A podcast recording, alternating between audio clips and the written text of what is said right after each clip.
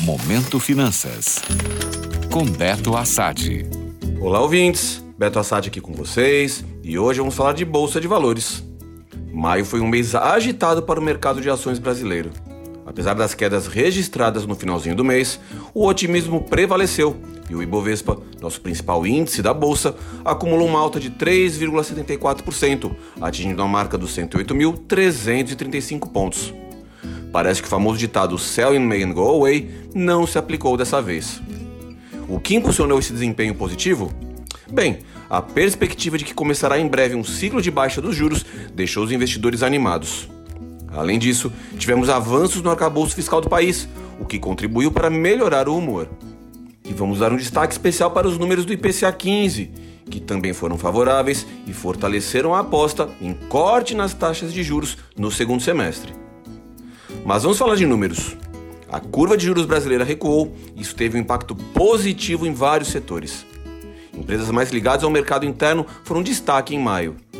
Empresas do setor aéreo, educação, locação de veículos, varejo e construção civil tiveram ganhos expressivos, com valorizações que variaram de 29% a 73%.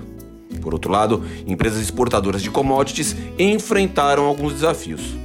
Temor em relação à retomada da China e uma possível recessão nos Estados Unidos afetaram negativamente ações como a Vale, SLC e 3R Petroleum, que registraram quedas em maio. Nos Estados Unidos, a curva de juros teve um comportamento um pouco diferente, principalmente devido a preocupações com a inflação. O Fed, o Banco Central dos Estados Unidos, tem discutido sobre o aperto monetário e a possibilidade de aumentar as taxas de juros. Os investidores estão de olho nesse movimento, pois isso afeta o mercado globalmente.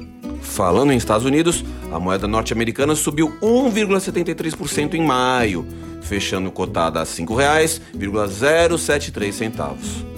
Para junho, temos que ficar de olho nos avanços do arcabouço fiscal e nos indicadores de inflação. Também temos que ficar atentos às decisões do Fed nos Estados Unidos e ao desempenho das commodities. Que vem é o último mês do semestre. Gostou? Para saber mais sobre o mercado financeiro, acesse meu Instagram, beto.assad. Até a próxima!